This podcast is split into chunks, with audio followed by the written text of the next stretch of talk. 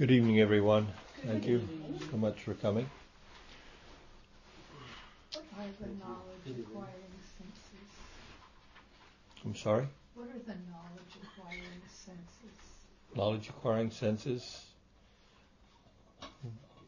We have five knowledge acquiring senses, right? Yeah. By which information comes in.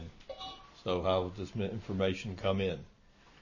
What comes in through the eyes? You can see something, you can hear something. But aren't those the same then as the the other the active senses? The working senses? No. It's five knowledge acquiring senses and five working senses. The working senses don't acquire anything. They just they just Oh, like they the just move us along. Like we we consume something, so we eat. That's a working sense. Hmm. So it allows us to consume. And we can grab something. We can move from one place to another. We have to procreate. There's no knowledge in that sense coming into the body, and we have to evacuate. So, five working senses, five knowledge acquiring senses. Knowledge acquiring means we experience something that we can have cognition of. We can hear sound, we can see mm-hmm. see form, we can smell, we can taste, Yeah. and we can feel. So So, then there's the five objects of the knowledge acquiring. Mm, right, right. That's what we went over last week, and we'll summarize that this week. But yes, and we have, as far as the constituents of Maya, which are not the energy. Uh, The upadana. hmm? These are the upadana. Right, right. They're not. They're not the nimitta. The nimitta is more or less uh, the energetic source, you could say. There's little distinction. In fact, in summing this up, what we'll come away with is this the understanding of how closely related our experience is in the material existence with with the fact that this is all Krishna's doing. Mamaivam so jiva loke, jiva bhuta sanatana. Let's just go through this last Anucheta and then we'll, we'll this is the last of this section. So this 48th through 55th Anucheta of the Paramatma Sandarbha is dealing with these two aspects of the Lord's external energy, the nimitta and the constituent upadan.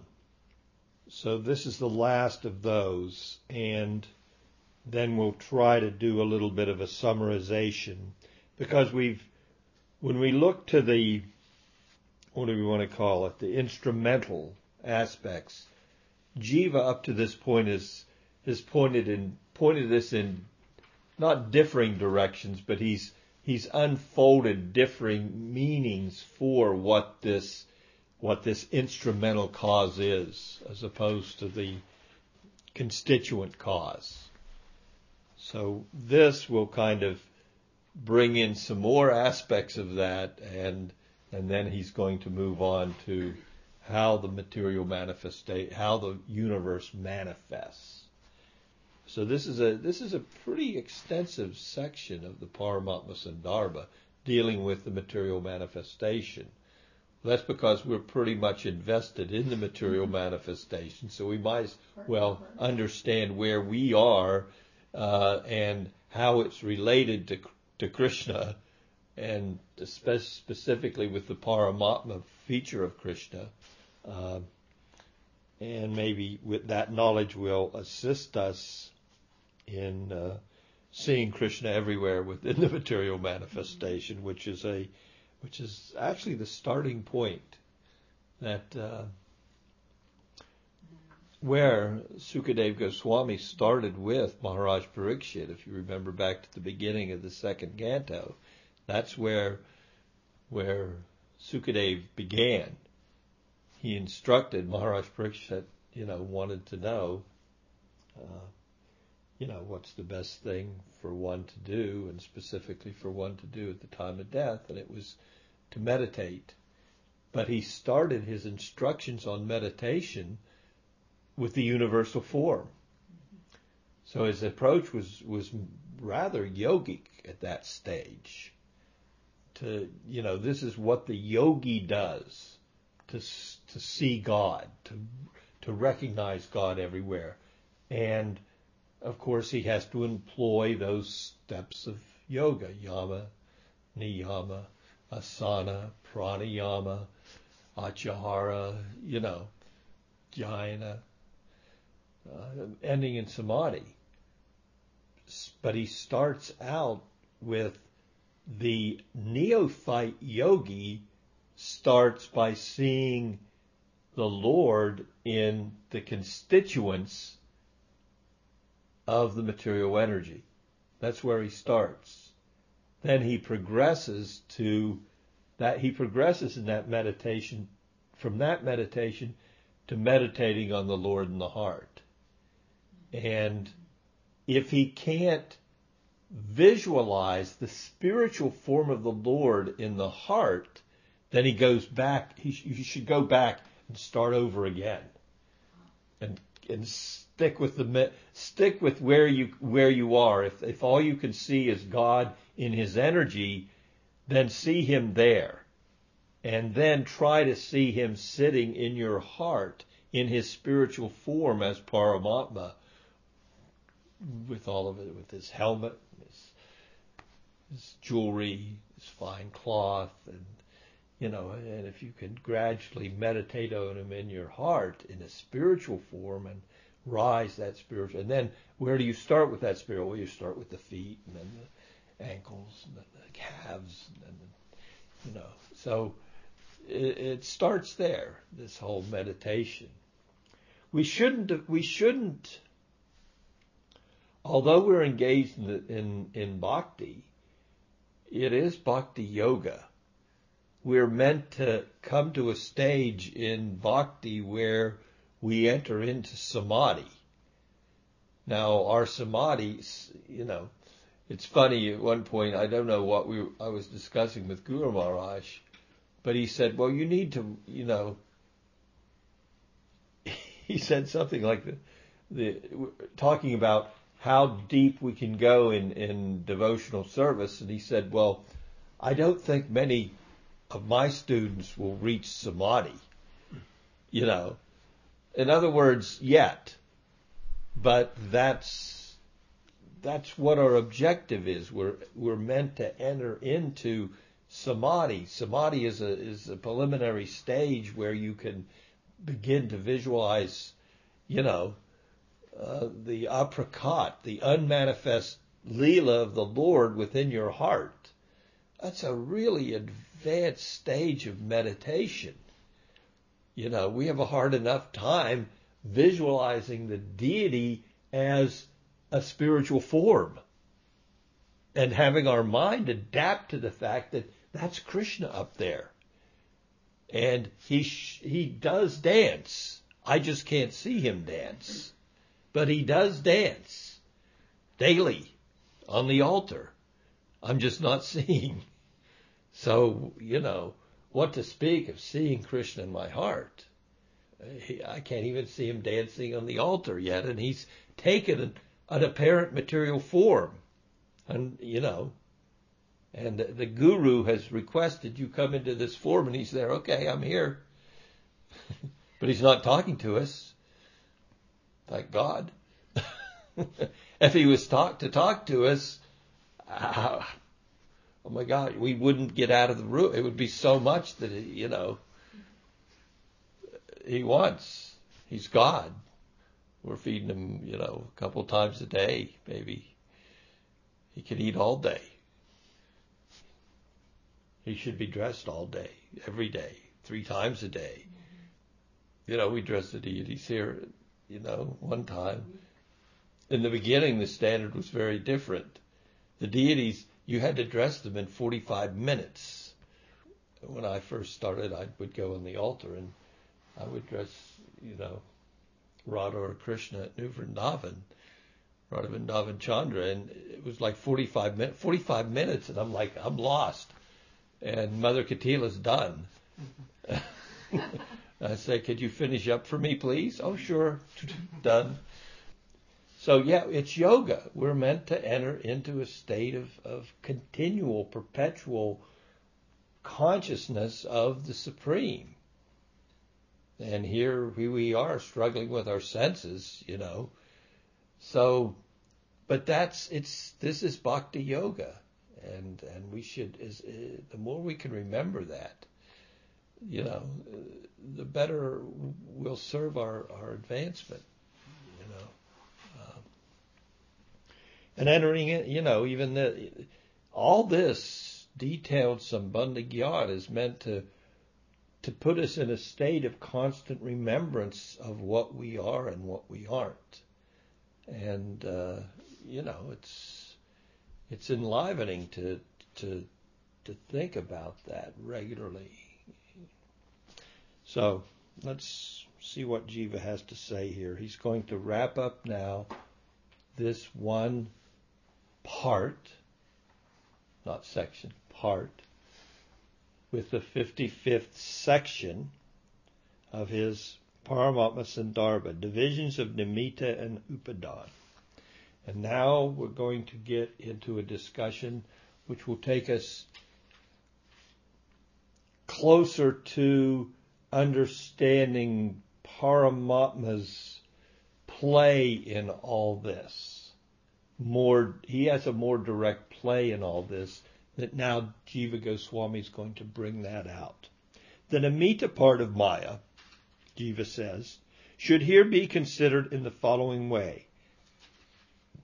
That energy, which in its capacity as the effective cause, Nimitta, is properly known by the appellation Maya, is seen to have three dimensions as knowledge, cognition, will, volition, and action. Of these, the first, Maya's form as Parameshwar's cognition, Gyan, is spoken of in the third canto. Then he brings in a verse from the third canto, fifth chapter. A greatly fortunate one, this very energy of the all-witnessing Paramatma, which is of the nature of the recognition of Sat, the visible, and the effect, and Asat, the invisible or the cause, is called Maya, by means of which the omnipresent God, Vibhu, fashions the cosmos. So Jiva's going to start here with, with this with presenting us with the knowledge of how the Paramatma feature brings about the material manifestation and how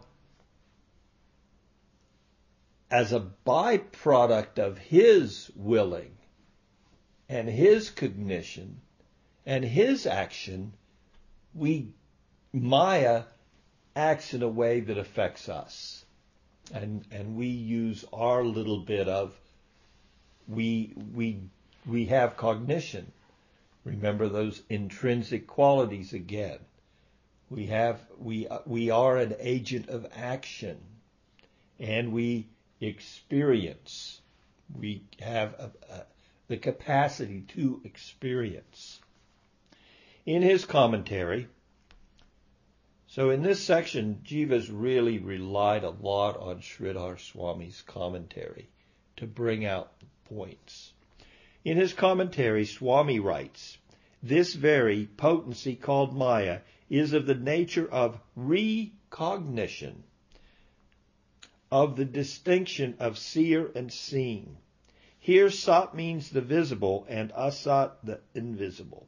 The word Atma means having that nature. Maya is in essence both Sat and Asat because it is of the nature of the recognition of both.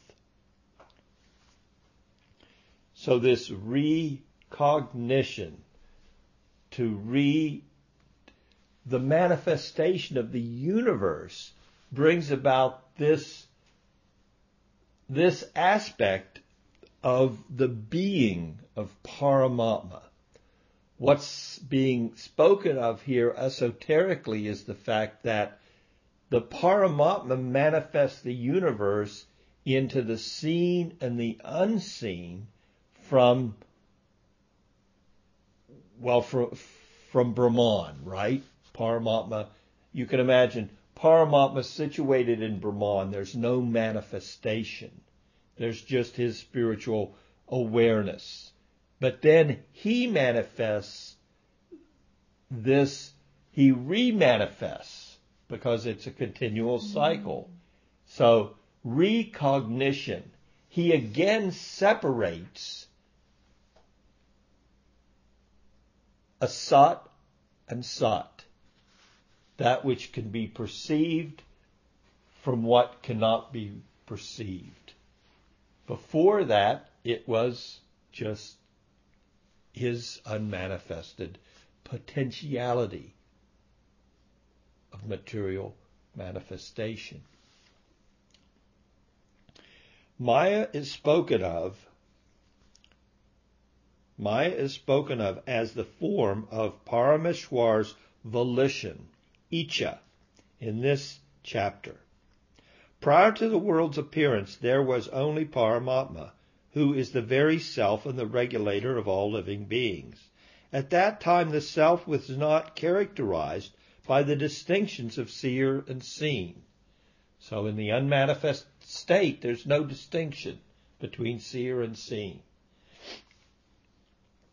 Since the will to manifest creation was dissolved anugatau in him. At the end of the last manifestation, he wrapped it all up. So the distinction between seer and seen was dissolved in, and now it's, now this itcha, volition, brings it about again. He has a desire. Commenting on this, Sridhar Swami writes, the will of Paramatma to enact the creation here refers to Maya, which has enfolded within him, meaning that it is dissolved in him. So this desire is to again manifest Maya. And that desire is what's called itcha? Volition, yes. Will. He will. First, there has to be the willingness to do something. So, Jiva Goswami continues in his Anucheta. Maya's form as Paramatma's Parameshwar's action, Kriya, is to be seen in the verse from the 11th canto, cited above. And then he goes back to the very first verse in this section, talking about we have described this tricolored Maya of Bhagavan that creates, sustains, and dissolves the universe. So the action is the actual manifestation. So first there's the willingness, the will of the Paramatma to manifest it to actually separate separate what is not distinct when it's wrapped up. So he, he, he first he desires to separate and then he engages and the material energy begins to manifest. As Parameswar's own direct cognition and so on do not belong to Maya, but rather to his Swarup Shakti alone, still they function in the world specifically for the sake of his devotees and not for the purpose of material operations. It is only incidentally that they also support the work of creation and so on. This will be discussed later, Anuchetas 100 through 104. The Gyan, Icha, and Kriya that are aspects of Maya are indeed different from those that belong directly to Parameshwar. But being conjoined with the semblance of his functions, they are referred to by the word Parameshwar's Gyan and so on. We come back to the Gaudiya perspective, which is Jiva's perspective, which he can support by scripture. So we accept it. Guru Sadhu Sastra. He's saying that the only, the real background, the purpose for the material manifestation is also the Lord's Swarup Shakti in relationship to his devotees. It's a very unique contribution when we look at the material creation and we look to this Paramatma Sandarbha and what Jiva Jiva concludes, and he mentions it here. I will we'll discuss this in the future. Anuchetas 100 through 104. He wraps up the whole Anucheta saying the whole reason for the material creation is I want to facilitate my devotees so that they can make further progress in devotion to me. So therefore, if, if, if the last cycle of universal manifestation concluded without different devotees having fully purified themselves to the state where they could enter into a relationship with their Istadev, whatever that may be, Brahmeti, Paramatmeti, Bhagavaniti Subjite. We're not going to get picky here. This is a general, general, mana, general introduction to spirituality. So, Jiva here is talking to all Vaishnavas or transcendentalists. Now, we're going to go on to another Sandarbha after we finish this, where he's going to make the case for Krishna's to Bhagavan Swayam. He's not making that case here. He's making the case for, for a general understanding of the material manifestation. And as far as why Krishna is, is the best, is the Istadev, why you should worship Krishna, while the, why, why that transcendental enjoyment as a devotee of Krishna far exceeds all the other manifestations of God to which you could have devotion, he'll deal with that later. So here he's saying specifically, again, even in the middle of this Paramatma Sandarbha, this is the reason. This is the reason for the manifestation. He goes on. As such, Parameshwars, now he's separated now. In other words, he said that the the the the, the jnana, icha, and kriya that are within Parameshwar are his his Swarup Shakti. In other words, it's part of his intrinsic nature. And his intrinsic nature is is what? It's displayed in relationship to his devotees. So he, Jiva Goswami goes on and he's, now he's going to make a distinction. He's going to separate the true, the two manifestations so that we can understand how that energy kind of leaks over into the material manifestations, modes of material nature, so to speak. As such, Parameswars, jnana, icha, and kriya are of two types. One which is grounded exclusively in him, being an inherent part of his intrinsic nature, and the other, other situated in the jiva, being bestowed by him. Remember that Tatasta Shakti is what? It's a Shakti of Paramatma. So it is Paramatma and it isn't Paramatma. So it's not that the jiva is not ultimately a manifestation of Paramatma's energy. Thus, in the last Anucheta, what was the emphasis that Jiva put?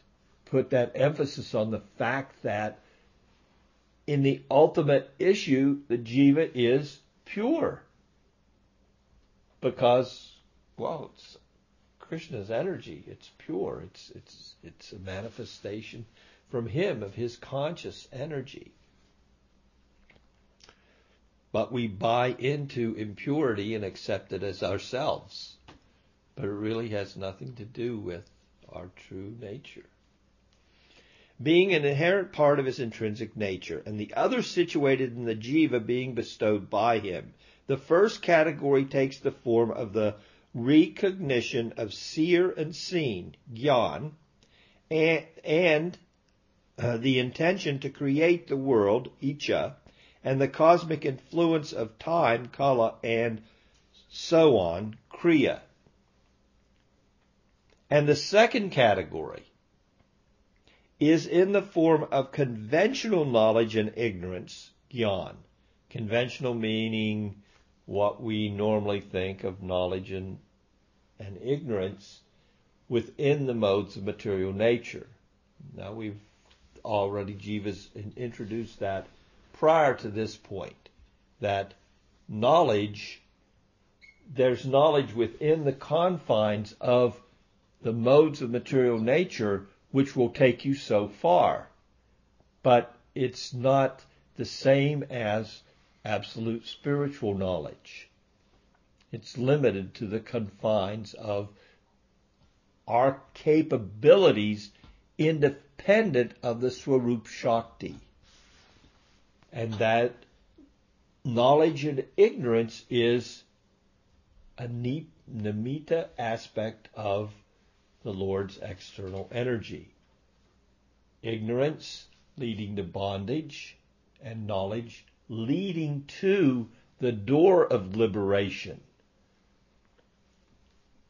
That's as far as it can go.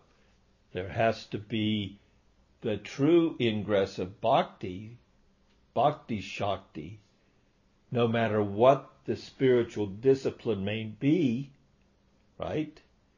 No matter what the discipline, no matter what the objective, no matter what the, the intent of the one's worship or, or practice or endeavor is in spirituality, it can only take you so far with, and it, it, for its perfection, you need to have the ingress of at least a little bhakti, even for the jnani. At least a little bhakti, even for the yogi. For them to attain perfection, there has to be some bhakti. And so on, Kriya. The second category is in the form of conventional knowledge and ignorance, the desire for enjoyment, icha, that's our, our volition. Our willing is to enjoy or avoid. We want to enjoy something and we want to avoid, we, we want to enjoy, but we want to avoid any reactions that may be the consequence coming because of that enjoyment. So we we become selective and we become selective according to what? How much we're in ignorance or knowledge. And really, if we look at that ignorance to knowledge, we can see that it's colored by what? The three modes of material nature. Goodness, passion, or ignorance. Goodness being at the top of the knowledge scale and ignorance being at the bottom of the ignorance scale. That's Nimitta. That's kind of like another thing on the Nimitta side. Uh, yes, yeah. yeah, like we said last week, uh, last class, Nimitta. Now the definition of pradhan, the upadhan part of Maya, is given. Then he quotes from the third canto, 26th chapter. That which constitutes the three gunas, which is eternal of the nature of cause and effect, and although devoid of manifest attributes is the source of the specific attributes of its effects, is called avyakta, the unmanifest, pradhan, the preeminent support, and prakriti, primordial conditionality. Again, these words are used differently in different contexts, so we shouldn't be hung up so much in the nomenclature. But here, in this particular verse, they're used in this context. Specific attributes of its effects. Avyakta, the unmanifest, Pradhan, the pre- preeminent support, and Prakriti, primordial conditionality. And you'll really be excited by the next Anucheta where he begins to, to take the same terminologies and say, this one can apply here, here, and here. This one can apply here, here, and here. This one can only apply there. You know, so Jiva, you'll you'll be amazed at the way he brings out. So the fact that we're confused at some times, which is the the way these specific terminology are, used in the Bhagavad in differing verses, we go, wait, what are we talking? Is this spiritual? Is this material? Are we talking about material nature, spiritual nature? And and Jiva's in the next Anucheta, he's going to say, well, they apply here, here. You know, he's going to he's going to really confuse us a little bit more before he's going to unravel that confusion. So we shouldn't be overwhelmed by that. So. And he gets it all. Jesus. No, he gives it all. we just have to be in a position to take it all. I think that's a better way to look at it. That which is a conglomeration of the three gunas, beginning with sattva, is verily called avyakta, pradhan, and prakriti. Of these appellations, the reason why it is called avyakta, the unmanifest, is because it is devoid of distinguishing features, avesha, avisesha, I'm sorry, meaning that because the three gunas in it are in a neutralized state, it is without manifest qualities. For the same reason, it is understood that it also takes the appellation avyakrita without any modification. So again, he's speaking here of the fact the material energy is, is not in a manifest state. And therefore, these, these words are used. Mm. And now he's breaking them down. The first one being avyakta is the unmanifest state. Avyakta. Not yet, not yet beginning to show. The reason why it, why it is called Pradhan. Now remember, these three appellations are what? Upadana. Hmm? Upadana? The aspects of Upadana? Yes, they are that. So he's he's breaking down that. Now the definitions of Pradhan, the Upadan part of Maya is given. So in the first, what is that? Well, it's it's spoken of differently. It's called avyakta, the unmanifested. It's called pradhan, the preeminent support, it's called prakriti, primordial conditionality. So, first he says the avyakta is the unmanifested material potentiality. Then he says the reason why it, why it is called pradhan, the same thing. What are we talking? We're talking the material. Con- so the next thing is the reason why it's called pradhan, the preeminent support, is because it is inclusive of varieties. Meaning that because it is the support of its own evolutes, beginning with mahat, which are distinct categories. It is superior to them the reason why it is called prakriti, primordial conditionality, is because it is of the nature of cause and effect, sad asad atmaka, meaning that its essence, atma, or in other words, its intrinsic nature, swarup, is to inhere in all causes and effects because it is the primal cause of all subsequent causes and effects beginning with Mahat. So what we're talking here is the evolution of the the the the evolution of the material manifestation and how in its different stages leading up to a complete material manifestation it's the nomenclature applied in the is different.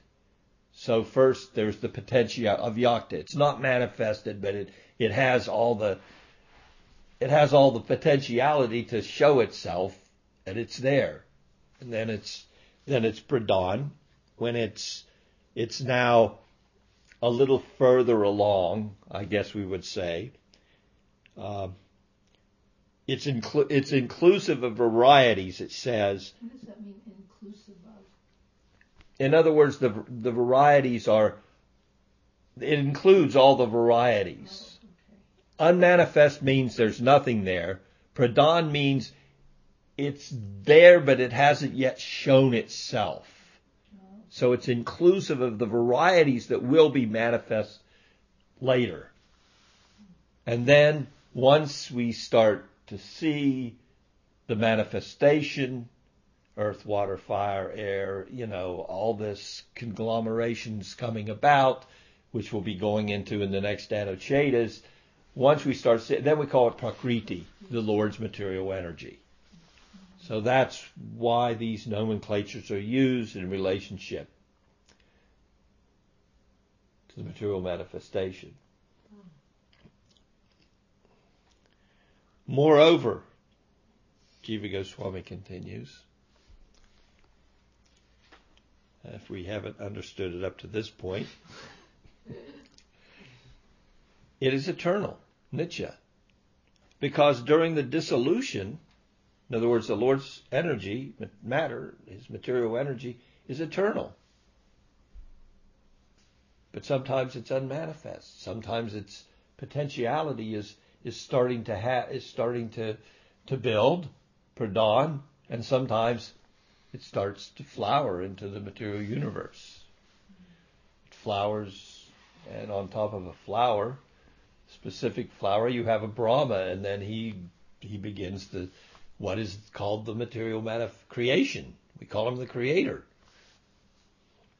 Because the duration, because during the dissolution it remains situated in its own ca- causal state together with all its parts, and during the periods of creation and sustenance it remains in unmodified form because it is devoid of compounded parts. Thus it is distinct from the nature of Brahman as well as from Mahat and so on, because on the one hand, Brahman is devoid of the gunas, and on the other hand, Mahat and so on are effects in relation to the unmanifested Prakriti. Pradhan's being of this nature is also stated in Sri Vishnu Purana. Here I think we're talking about a subtlety in the fact of taking us and, and giving us a conception that this is all coming from the Lord's energy. We shouldn't see it as separate from His energy. It's, He's manifesting it. So sometimes we hear statements like the material manifestation is, is coming from Brahman. Brahman is that unmanifested, un, what do we, we don't say, it's manifest, we don't say unmanifested. What we say is Brahman has undifferentiated. It doesn't manifest any specific characteristics. So, Paramatma's it, what this Anucheta began with was what? That that aspect of the Lord's volition was was what? It was to make the distinguishing between sat and asat, the manifest and the unmanifest, the seer and the seen. Now he goes to a, a quote from the Vishnu Purana that pradhan which is unmanifest in the cause and is called subtle prakriti by the best of sages. It is eternal and of the nature of cause and effect.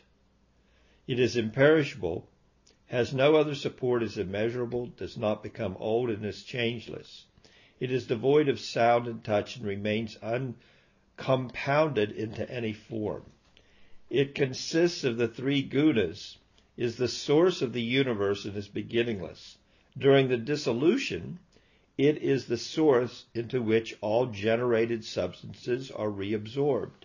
And after the dissolution, it pervades everything in the beginning of a new creative cycle. That's referring to the material aspect of the Lord's energy, material energy, Maya, what we call Maya, it, it, in its in its state of potentiality. It's pradhan. It's and even when it's when the material universe is, is manifested, it, it pervades everything. It is the material. The, well, we say, what do we say? The Lord has three general categories of energies: His internal potency, His external potency, Maya, and His intermediary potency, the Jiva. This very pradhan, which is the subtle state of beginningless, which is the subtle state of the beginningless universe, having names such as avyakta and avyakta, I'm sorry, avyakrita and avyakta, manifest, unmanifest, is acknowledged as being under the control of Parameshwar even by all Vedantins. This is in accordance with the sutras such as Pradhan is capable of bringing forth its effects, specifically because it, because it is under the control of the Supreme Person. The opposition to the non-theistic Sankhya doctrine, and then there's a little discussion here of, of uh, Sankhya philosopher's viewpoint. Jiva Goswami completes this Anucheta and in the Svetasvatara Upanishad, the word pradhan has been used for prakriti. He, Paramatma, the controller of the gunas, and the master of pradhan, and the jiva, Kshetrajna, is the cause of bondage to the world, the sustenance of it, and liberation from it. So this Anucheta kind of wraps up the two constituent parts of the Lord's material energy. And Jiva will go on from here. In the next class, we'll begin with a recap of everything that Jiva Goswami's presented in this section so that we can, again, try to get a, a better, a more um, comp- comprehensive understanding of what is the constituent part and what is the instrumental part of Maya. It's kind of hard because they're so they're so tightly bound together, but the material manifestation is coming about because of the thinking, feeling, and willing of the Supreme in relationship with his devotees. As a byproduct of that desire on his part, according to the Gaudiya perspective, as other transcendentalists would, would would have probably a different perspective as far as that, but we see everything from from Jiva's perspective, from the perspective of Sri Chaitanya Mahaprabhu, who's empowered the Goswamis to to to give us the most comprehensive uh, understanding of spirituality from the position of the Lord Himself when He comes as a devotee. I mean, it's an ideal perspective. If the Lord Himself comes as a devotee and then gives us an example of how to think feel and will as a devotee. So he's coming as Lord Chaitanya. He's showing all, you know, both externally and internally the purposes of his manifestation, and then he's he's he's instructed the Goswamis into the the proper understanding of his Vedas, the proper understanding of his Vedanta Sutra, which he's himself authored as Srila Vyasadeva, and the natural commentary on that, all that spiritual knowledge, and how to conduct, how to conduct and know Sambandha Gyan, how to work as a devotee, Abhideya, and what to attain, Prayojan, Krishna himself's come to, to give all that as Sri Chaitanya Mahaprabhu, and he's himself is giving us this essence of of of Sambandha Gyan. Well, specifically here, we're getting it from Srila Jiva Goswami. So, what is the Sambandha Gyan? According to Krishna himself, as a devotee. So, what's the best way to understand all the scriptural conclusions? Well, if God himself says, for the devotees, this is the best way to understand the scriptural conclusions, then I, in my opinion, it doesn't get any better than that. So, we'll do a little summary, beginning of the next discourse, and then we'll go on into how the universe actually is coming after we get a a lesson in in all the different terminologies and how they're used and which ones are applicable to which aspects of the Supremes, whether it's his internal, his margin, or, his external energy. And it's quite interesting. Really get it? I mean, because even when you're reading Bhagavatam, it's like these terms are used in so many different ways. Can you ever? No, it's, Yeah. it's Krishna's. You can and you can't. We can say that Sri Chaitanya Mahaprabhu gave 64 explanations of the Atmarama verse. Mm-hmm. Atmaramas Chamunayo. So the great Munis see, you know, the great thinkers, they, they, they look like this. So much, so many different ex- ways can be seen. This is the nature of Sabda. Sabda is, is the same as Krishna. He's constantly manifesting himself. You're never going to come to the end of any any any specific aspect of the supreme. You're never going to say, well, that's as far as it goes. Yeah. His earrings only get that beautiful. They don't get any more beautiful than that until somebody sees them in a different light or from a different angle, from a different bhava, in a different setting of lila, in a different, you know, so yes, you can you get to an end of a, even a full understanding of Krishna's earring? I don't think so. So can we get to an understanding of something as vast and and uh, overwhelming to us as his material manifestation and how it comes about and you know no but we can get to a pretty good understanding to know that it's not ourselves and it is a manifestation of his energy and uh, so we'll go as far as we can fly as high as our qualification at this point in time allows us and as time goes on we're going to be flying higher and the higher we fly the different the the more different our vantage point is going to be. It's going to be more comprehensive.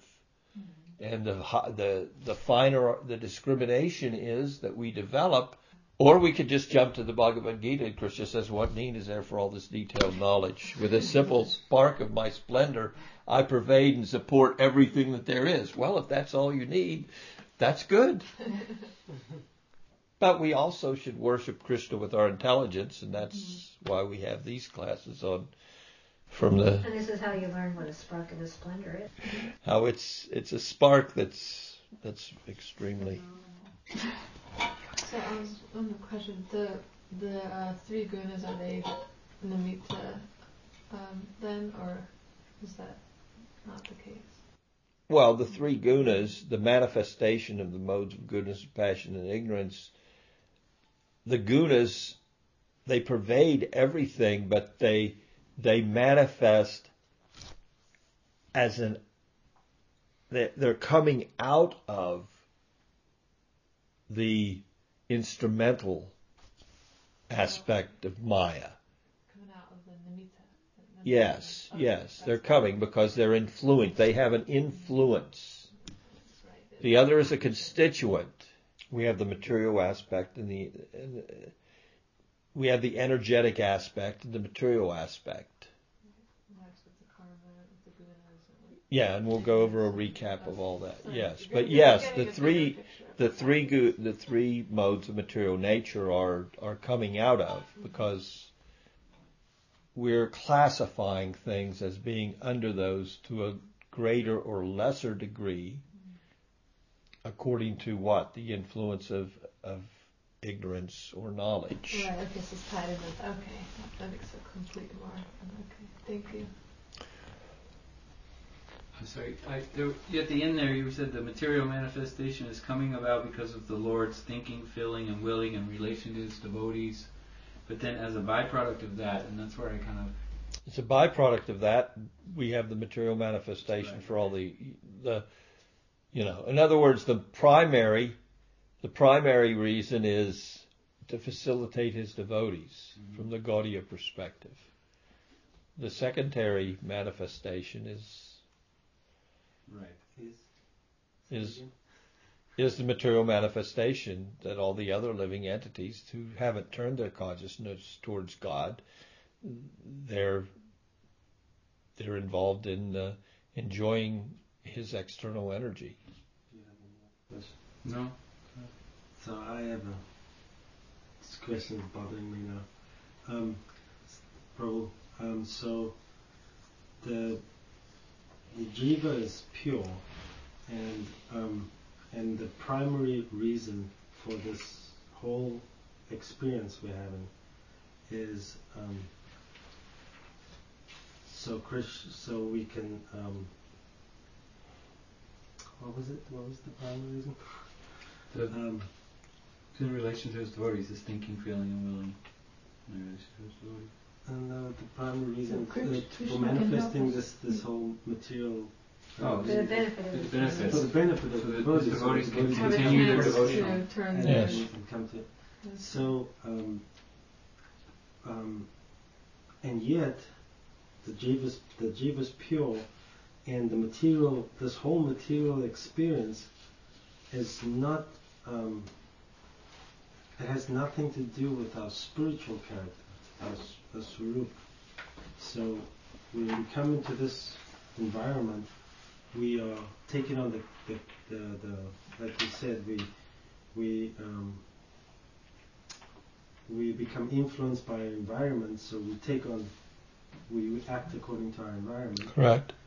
and when we get placed in the under the Swarup Shakti, we take on that character or whatever that environment uh, Right. wants needs of us.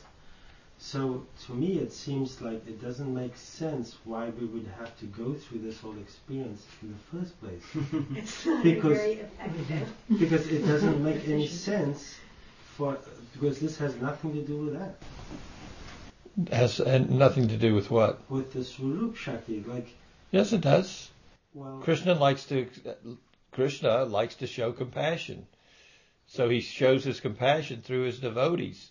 He has to give the devotees a, if we want to take this totally to the Gaudiya to the Gaudiya viewpoint, yes. he has to give his devotees a playground and where where they can where they can manifest their compassion. So we could look at the whole material manifestation as as a as a field of activity for the devotee who is that facilitator of the compassionate nature of the supreme. So there's a whole material universe. There's uni- there's living entities who are buying into a false c- sense of self, who the devotees can um, can show to compassion to and bring into a turning of consciousness to their actual self from the illusion that they've adopted and to a realization and a revelation of a loving exchange with the Supreme.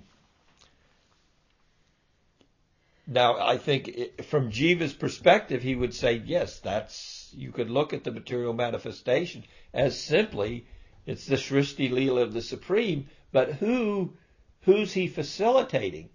He doesn't discriminate himself. He doesn't, otherwise he'd be, he'd be seen as partial. Bhakti comes through his devotees. His devotees are partial. He's impartial. Their impartiality is expressed in terms of they're worshiping other devotees and showing respect to them. They're showing compassion to the innocent and they're avoiding the those that are uh, adver- totally adverse at this point to the supreme. Now we can look at material creation as that.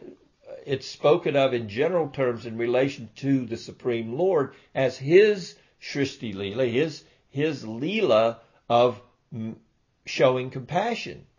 But He doesn't show the compassion Himself because then we'd say He's partial. Well, you put some here and you didn't put others there. So we could say, well, he's actually he's doing it because he wants to facilitate his devotees who want to show how how how sweet he is, and they manifest their compassion. There has to be somebody there to to receive their compassion. So we'll stop there. Okay.